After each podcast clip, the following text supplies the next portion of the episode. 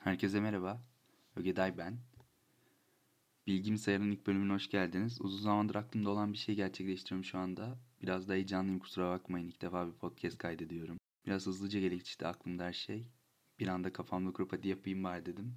Şimdi işte ilk kaydımı yapıyorum. Bakalım nasıl olacak ses tonum, diksiyonu falan yeter mi bu iş için bilmiyorum gerçi ama denemeye değer diye düşündüm. İlk bölüm hem böyle açılış gibi olacak. Aynı zamanda da eğlenceli bir konu seçtiğimi düşünüyorum. İlk bölüme özel kısa da bir not ekleyeceğim. Bilgisayar, bilgimiz sayar ismi nereden geldi anlaşılsın biraz.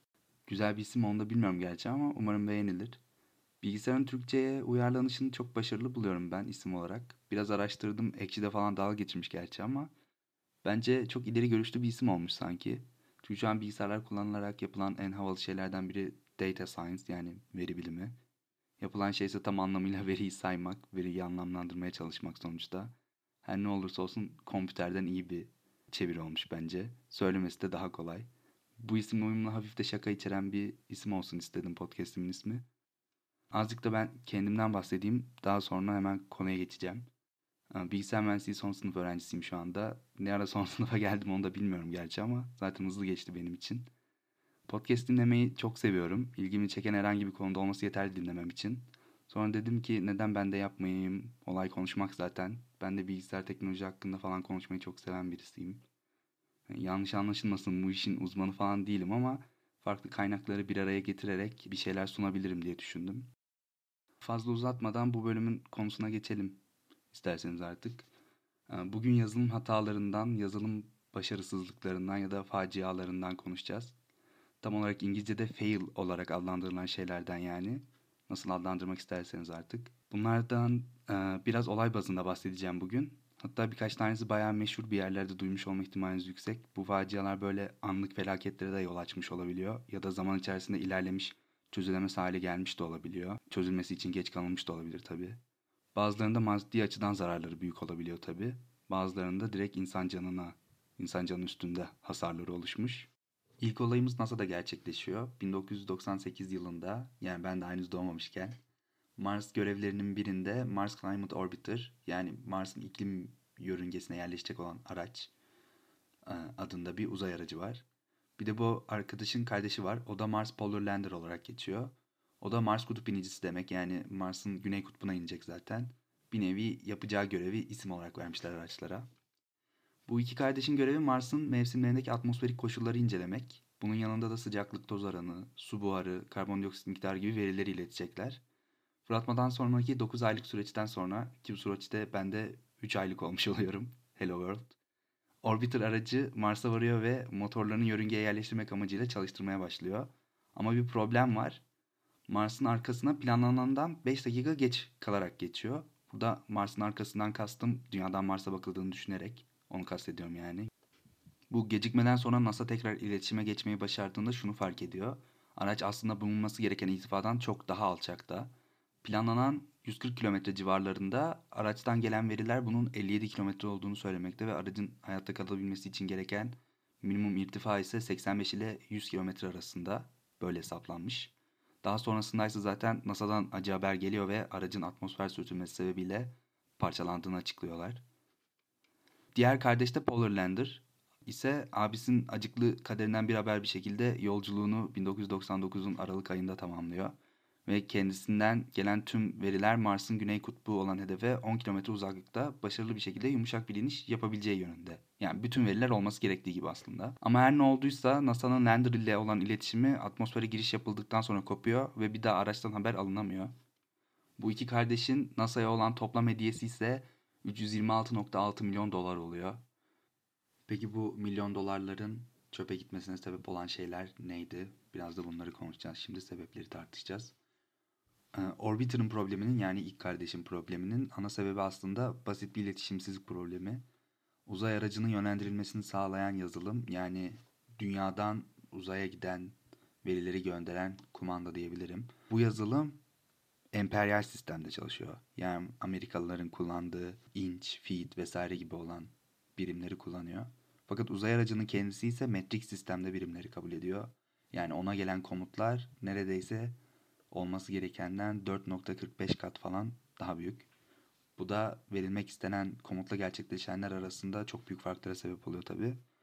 Bu anlaşmazlık aracı üreten ekibin Colorado'da olmasından, aracın kumanda yönetiminin ise Kaliforniya'da geliştirilmesinden dolayı oluşuyor. Yani arada bir iletişimsiz problemi oluşmuş bu iki takım arasında. Bu da aracın çakılmasına sebep oluyor. Ee, Lander'ın iletişiminin kopma sebebine gelecek olursak, bu araştırıldığında Orbit'in iletişim hatasıyla hiçbir alakası olmadığı ortaya çıkmış. Yani onda az önceki kazanın yaşanmasının sebebiyle bilgisi yok. Araştırma kesin olmamakla birlikte şu sonuca varmış. Aracın inişinde kullanılması gereken lander bacaklarındaki titreşim hesabına bir yanlışlık yapıyor ve araç yere indiğini düşünerek motorları yere inmeye henüz 40 kilometrelik bir mesafe varken kapatıyor. Sonuç malum tabi. Bunun olmasının sebebi büyük ihtimalle ya sensördeki bir hata ya da kullanılan yazılımdaki bir e, hesap hatasından oluştuğu düşünülüyor. Bu hatanın da e, yazılımda gerçekleşmiş olma ihtimalinin çok daha yüksek olduğunu belirtmiş NASA. Tabi yine başka olasılıklarında olma durumunun bunun sebebi olabileceğini de belirtmiş. NASA'nın bu olaylardan çıkarımı büyük olmuş haliyle web sitelerinde konuyla ilgili şunu söylemişler. Orbiter aracının iletişiminde birimlerin birbirini tutmaması gösteriyor ki böyle kompleks sistemlerde bu tarz bariz hatalar önceden aşılabilir olmalı. Hatalar yenilmezdir fakat üretim sürecinde onları kritik hale gelmeden önce fark etmek gerekir.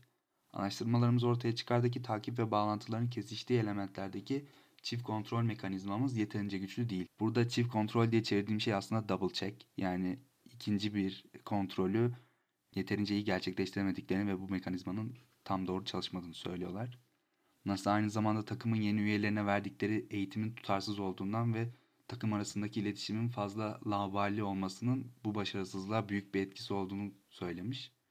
Tabi NASA her ne kadar Amerikan kamuoyu ve hükümet önünde biraz küçük düşmüş olsa da onlara hak vermemek de elde değil bu noktada.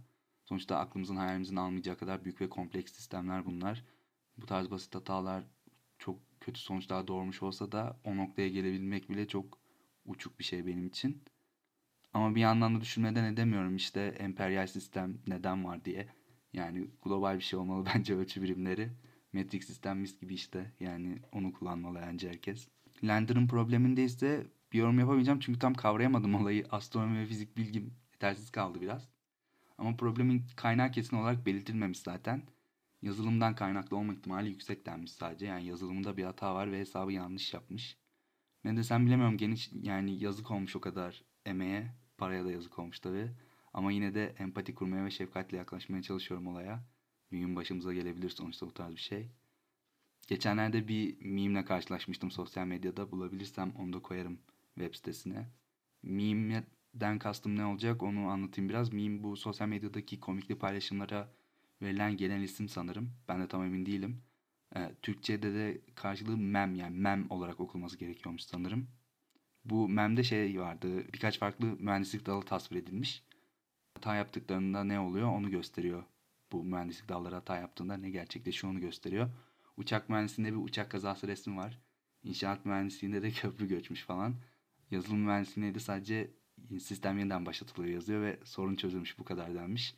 Bu olaylara bakınca hiç de öyle gözükmüyor çünkü e, her mühendisliğin hata payı kendince değişebiliyor ve sonuçları çok farklı yerlere gidebiliyor. Yani yazılımdaki en ufak bir hata diğer bütün mühendislik dallarının başarılarını çöpe atabilir. O yüzden bu noktada da önem verilmesi gerekli açıkçası. Bir diğer olaya geçeceğim şimdi. Bu olayda Amerika Birleşik Devletleri Denver Havaalanı'nda gerçekleşiyor. 1980 yılları ile 1990 yılları arasını kapsayan bir süreç aslında bu. O zaman havaalanının tasarımcıları havaalanının bagaj taşıma sisteminin otomatize edilmesine kafayı takmış durumdalar.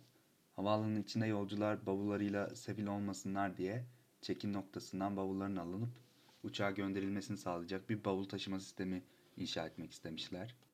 Yani aslında günümüzde olan sistemin aynısı ama şu an çekim noktasında bavullar teslim edildikten sonra neler oluyor tam bilmiyorum ben de. Yani otomatik bir sistem mi işliyor yoksa araya bir insan etkileşimi giriyor mu onu ben de bilmiyorum. Aynı zamanda da bunun rötarları önleyeceğini ve bagaj teslim alanında bekleme süresini ve işçi maliyetini azaltacağını düşünmüşler. Neredeyse 26 millik bir yol inşa edilmiş bunun için. Yani yoldan kastım burada işte raylı bir sistem ve e, bir sürükleyen bant sistemi tarzında bir şey var. Bavullar için trafik yaratılmış yani bir nevi. Dümdüz bir yoldan biraz daha karmaşık bir sistem tabii ki. Bavulların yukarı aşağı inip çıkabilmesini sağlayan yollar içeriyor. Bazı kesişim noktaları falan içeriyor bu sistem. Bütün bu sistemi kontrol eden de tek bir merkezi bilgisayar var. Ee, havaalanının 1994'te açılması planlanıyor ama bagaj sistemindeki hatalar hala devam ettiği ve bir türlü çözülemediği için açılış erteleniyor. Testler sırasında da bagaj istiflerinin yanlış oluşturulduğu ve yanlış yerlere yönlendirildiği ortaya çıkıyor. Daha dikkatli incelemeye başladıklarında sistemin iyice saçmalamaya başladığını gözlemliyorlar. Sistem zaten yüklü olan bagaj konteynerlarının içine daha fazla bavul sıkıştırmaya çalışıyor. Ve aynı zamanda boş olan konteynerların da dolu olduğunu düşünüp onları boşaltmaya çalışıyor. Tabi bu arada bavullarda bavulluktan çıkıyor ve tekrar bavul demek imkansız hale geliyor. Havaalanı 1995 yılının Şubat ayında kullanıma açılıyor. Sistem aynen bu şekilde işlemeye devam ederken açılış yapılıyor. Tabi bu şekilde çalışan bir sistemi kullanmaya sadece tek bir havayolu şirketini ikna edebiliyorlar. O da United Airlines oluyor. Fakat bu anlaşma sistemi daha basitleştirilmiş bir versiyon üstünden ve sadece giden uçuşlarda kullanılmak üzerine yapılıyor. Diğer havayolu şirketleri ise bavulları taşıyacak araçları kullanan işçiler işe alıyor ve bu durumu bu şekilde çözüyor. En sonunda zaten United Airlines da bu sistemi kullanmayı 2005 yılında bırakıyor. Sistemin başlangıçta hesaplanan maliyeti 186 milyon dolar. Sistemin sebep olduğu gecikmelerin maliyeti ise her gün için 1 milyon dolar. Yani her gün için 1 milyon dolar daha zarara geçiyorlar bu gecikme yüzünden. Gecikmenin toplam hesaplandığında ise değer orijinal maliyetini de aşıyor bu arada. Bunun yanı sıra şu da var. United Airlines 2005 yılında sistemi terk etmeyi seçtiğinde bu sistemin kullanım hakkını aslında 2025 yılına kadar elinde tutuyormuş ve bunun için zamanında 60 milyon dolarlık bir kiralama yapmış. Fakat bütün bu parayı çöpe atmayı göze alarak ve 2005 2025 yılına kadar olan bu kullanım anlaşmasının da çöpe gitmesini göze, göz alarak bu sistemi kullanmaktan vazgeçmiş ve farklı yatırımlar yapmış buna bu soruna çözüm bulabilmek için. Yani sistemin rezilliği o derece bir durumda. Firmalar sırf bunu kullanmamak için zarara girmeyi bile tercih edebiliyor. Bu olay bu, bu arada hala yazılım mühendisliğinin ve genel sistem tasarımının en büyük fiyaskosu olarak geçiyor. Bu fiyaskoya sebep olan şey ne peki şimdi ona bakacağız. Biraz sebeplerini tartışacağız bu durumun. Aslında burada da problemin birçok küçük küçük hatanın toplanıp bütün bir felaketi oluşturması durumu söz konusu. Ama medya tarafından durum tasarımcıları kullandıkları teknoloji olan aşırı inancı olarak yorumlanmış. Hataları hesaba katmamışlar ve bu derece kompleks sistemlerin daima verimsizlik payının fazla olduğunu akıllarından çıkarmışlar. Bu sorunlardan bazıları şu şekildeymiş. Birincisi yazılım fotoelektrik sensörlerden gelen veriyi yanlış işliyormuş. Sensörler bavulu ya da herhangi bir nesneyi orada görse dahi yazılım orada yokmuş gibi davranıp konteyneri boşmuş muamelesi yapabiliyormuş. Doluyken de tabii aynı durumun tam tersinin yaşandığı durumlar da oluyormuş. Bu tarz hatalardan sistem çökebiliyormuş ve yeniden başlatıldığında ise kaldığı durumu unutup yani kaldığı durumdan kastım burada state olarak geçiyor. Yani en son e, sistemde hangi bavulların yüklü olduğunu ya da hangi kısımların dolu hangi kısımların boş olduğunu tamamen unutup her şey sıfırdan başlamış gibi davranıyormuş ve daha önceden hiç yükleme yapılmamış gibi davranıyormuş. Tabi bu durumda dolu olan konteynerlara boş boş muamelesi yapmasına sebep oluyormuş. Tabi bu yazılım hatalarının yanında birkaç mekanik dizayn hatası da içeriyormuş bu arada sistem. Köşeler sivri ve keskinmiş. Bu da bavulların açılmasına ve eşyaların dağılmasına sebep olabiliyormuş. Üstelik bir de uçağın kargo bölümüne uzanan ve insan etkileşimi olmadan bavulları oradan alıp sisteme yükle, yüklenmesini planladıkları bir robot kolda tasarlamışlar. Fakat o da tam bir felakete dönüşmüş ve asla kullanılmamış. Bu korkunç projeden çıkarımları ise şu şekilde olmuş. Bu kapsamdaki bir proje kullanılan teknolojiler üzerinde çok sayıda lokal test yapılmadan denenmemeliydi. Oluşan arızalar genellikle sistemin bir bütün olarak çalışmasının neden olduğu birden çok değişkenin sonucuydu. Tabi bunun yanında şunu da düşünmeden geçmemişler. Diyorlar ki biz bu projeyi 1980'lerin sonlarında tasarladığımızda tek merkezi bir bilgisayar çok mantıklı bir çözüm gibi gelmişti. Tabi günümüzde bakıldığında ise çok aptalca bir fikir olduğu apaçık ortada tabi. Bu tarz otomasyon sistemleri dağıtık yapıda yapılıyor artık.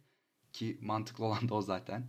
Bu da aslında bir teknolojinin geliştirme aşamasında bile eskiyebileceğini gösteriyor. Çünkü çok hızlı ilerliyor her şey. Bakıldığında proje 40 yıllık toplam bir süreci kapsıyor aslında. Ama en başında karar kırılan teknoloji projenin sonlarına yaklaşıldığında ya da projenin tamamlanıp artık bakım aşamasına yaklaşıldığında bir anda nasıl eskiyebileceğini gösteriyor burada. Şu an baktığımızda da biraz öyle zaten. Her sene her alanda yeni bir trend ortaya çıkıyor ve bir anda bir önceki trend yok olabiliyor. Biraz hızlı gelişiyor her şey. Bu yazılım dünyasında da böyle ve büyük ihtimalle diğer mühendislik dallarında da bu şekilde ilerliyordur. Gelelim sonuncu olayımıza. Bu bir nebze trajik aynı zamanda da bilinen bir olay. Biraz ünlü. Hatanın nerede olduğunu öğrenince siz de anlayacaksınız zaten ciddiyetini. Terak 25 adı verilen bir cihaz var. Hastanelerde kullanılmak üzere üretilmiş. Bu cihaz bir radyasyon terapisi cihazı. Radyasyon terapisi cihazları X ışınlarını ve elektronları belirli bir hedefe yönlendirerek kanser dokusunun yok edilmesinde kullanılıyor. En azından ben öyle anladım. Bu cihaz yüzlerce hastaya bakmış ve onların tedavisinde yardımcı olmuş bir cihaz aslında. Yani bir nebze de başarılı. Fakat bu cihazın kullanıldığı süreçte 1985'ten 1987'ye kadar kayıtlı olan 6 farklı vaka var. Bu vakaların durumu biraz ilginç. Bu 6 hastanın durumu bu cihazla birlikte kritik duruma gelmiş. Çünkü cihaz çok yüksek dozda radyasyon vermiş bu hastalara. Bu yüzden hastaları engelli bıraktığı hatta ölümüne yol açtığı bile olmuş maalesef. Normal bir tedavi şu şekilde işliyormuş. Hasta uzanıyor. Operatör makineyi doğru bölgeye ayarlıyor ve bilgisayarda değerleri giriyor. Sonrasında ise bir tuşa basıyor ve radyasyon böylece verilmiş oluyor. Bu işlem öncesinde hastalara yapılan uyarılarsa şu şekilde cildinizde tahriş ve güneş yanığına benzer hafif bir ağrı hissedebileceklerini söylüyorlar.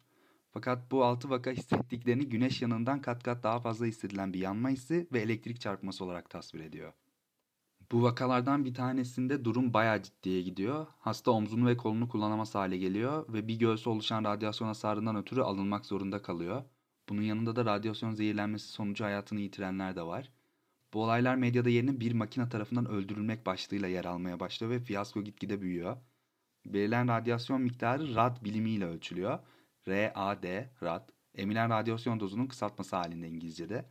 Normal bir tedavide verilen radyasyon oranı 200 rad kadar.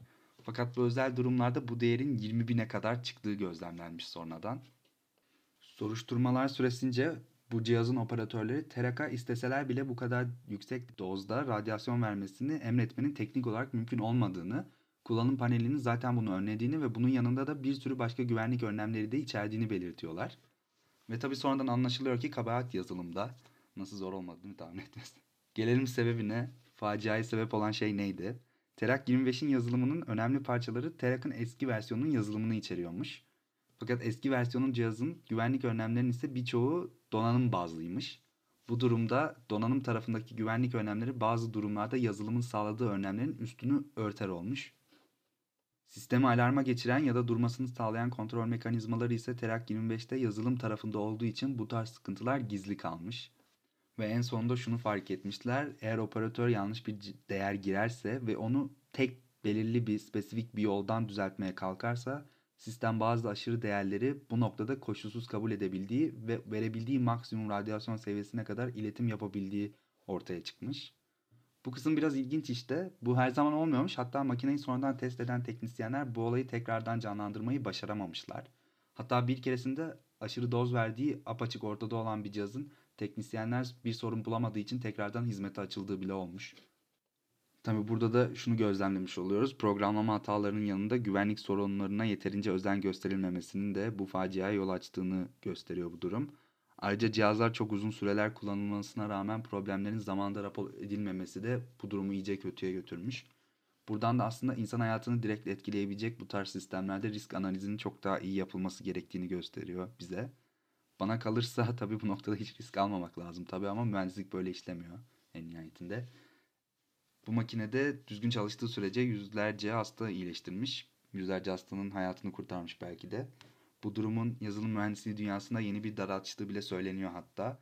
Yazılım güvenliği deniyor buna. Tabi bu siber güvenlik tarafından farklı. Burada olay daha fiziksel boyuttaki güvenlik ya da projenin kendisinin ya da projede kullanılan verinin güvenliği ile ilgileniyor burada. Tabi sonrasında bu olayın birçok hukuksal ve medyatik tarafı da doğmuş. Olay biraz daha büyümüş. Oralara girmeyeceğim şimdi. Sadece hatadan bahsettim bugünlük. Evet, böylece de ilk bölümün sonuna gelmiş bulunuyoruz. Umarım keyifle dinlemişsinizdir. Çok teşekkür ediyorum buraya kadar dinlediğiniz için. İlk podcast kaydımda hatta kendime, kendi başıma ürettiğim ilk yazılı olmayan içerik de olabilir bu emin değilim tam. Umarım ses kalitesinde falan bir sıkıntı olmamıştır çünkü üst katta dört tane olan çocuğu yaşıyor. Bir ara onlar biraz coştu. Böyle umarım kayda girmemiştir onların sesleri. Girdiyse de canları sağ olsun. Bir yandan arkada çamaşır makinesi çalışıyor. Umarım onu da engellemeyi başarabilirim. Evde bulabildiğim en iyi mikrofonu kullanmaya çalıştım. Kardeşimin eskiden kullandığı bir oyuncu kulaklığı vardı. Mikrofon kalitesi bayağı iyiydi. Onu aldım kayıt için. Bakalım ben de sizinle beraber göreceğim. Sonucu biraz düzenlemem gerekecek elbette. Saçmaladığım yerler oldu. O kısımlar falan uçacak tabii sizin onlara pek kavuşmayacaksınız. Yani sizlerin görüşleri benim için çok önemli. Fikirlerinize de açığım. Ne hakkında konuşayım, nasıl yapalım bana iletirseniz çok sevinirim. Bugünkü işlediğimiz konu devamı gelebilecek bir konu tabii. Sonu yok bunun. Başka zaman daha güncel hatta belki biraz daha internette iç içe internet üstünden işleyen olayları da inceleyebiliriz belki. Bana web sitem üstünden bilgimisayar.com üzerinden ya da Instagram üzerinden orada da kullanıcı adım bilgimisayarpod. Oradan ulaşabilirsiniz her zaman için. Kendinize çok iyi bakın. Görüşmek üzere. Bu sorunlardan bazıları şunlarmış. Yazılım fotoelektrik asansör asansör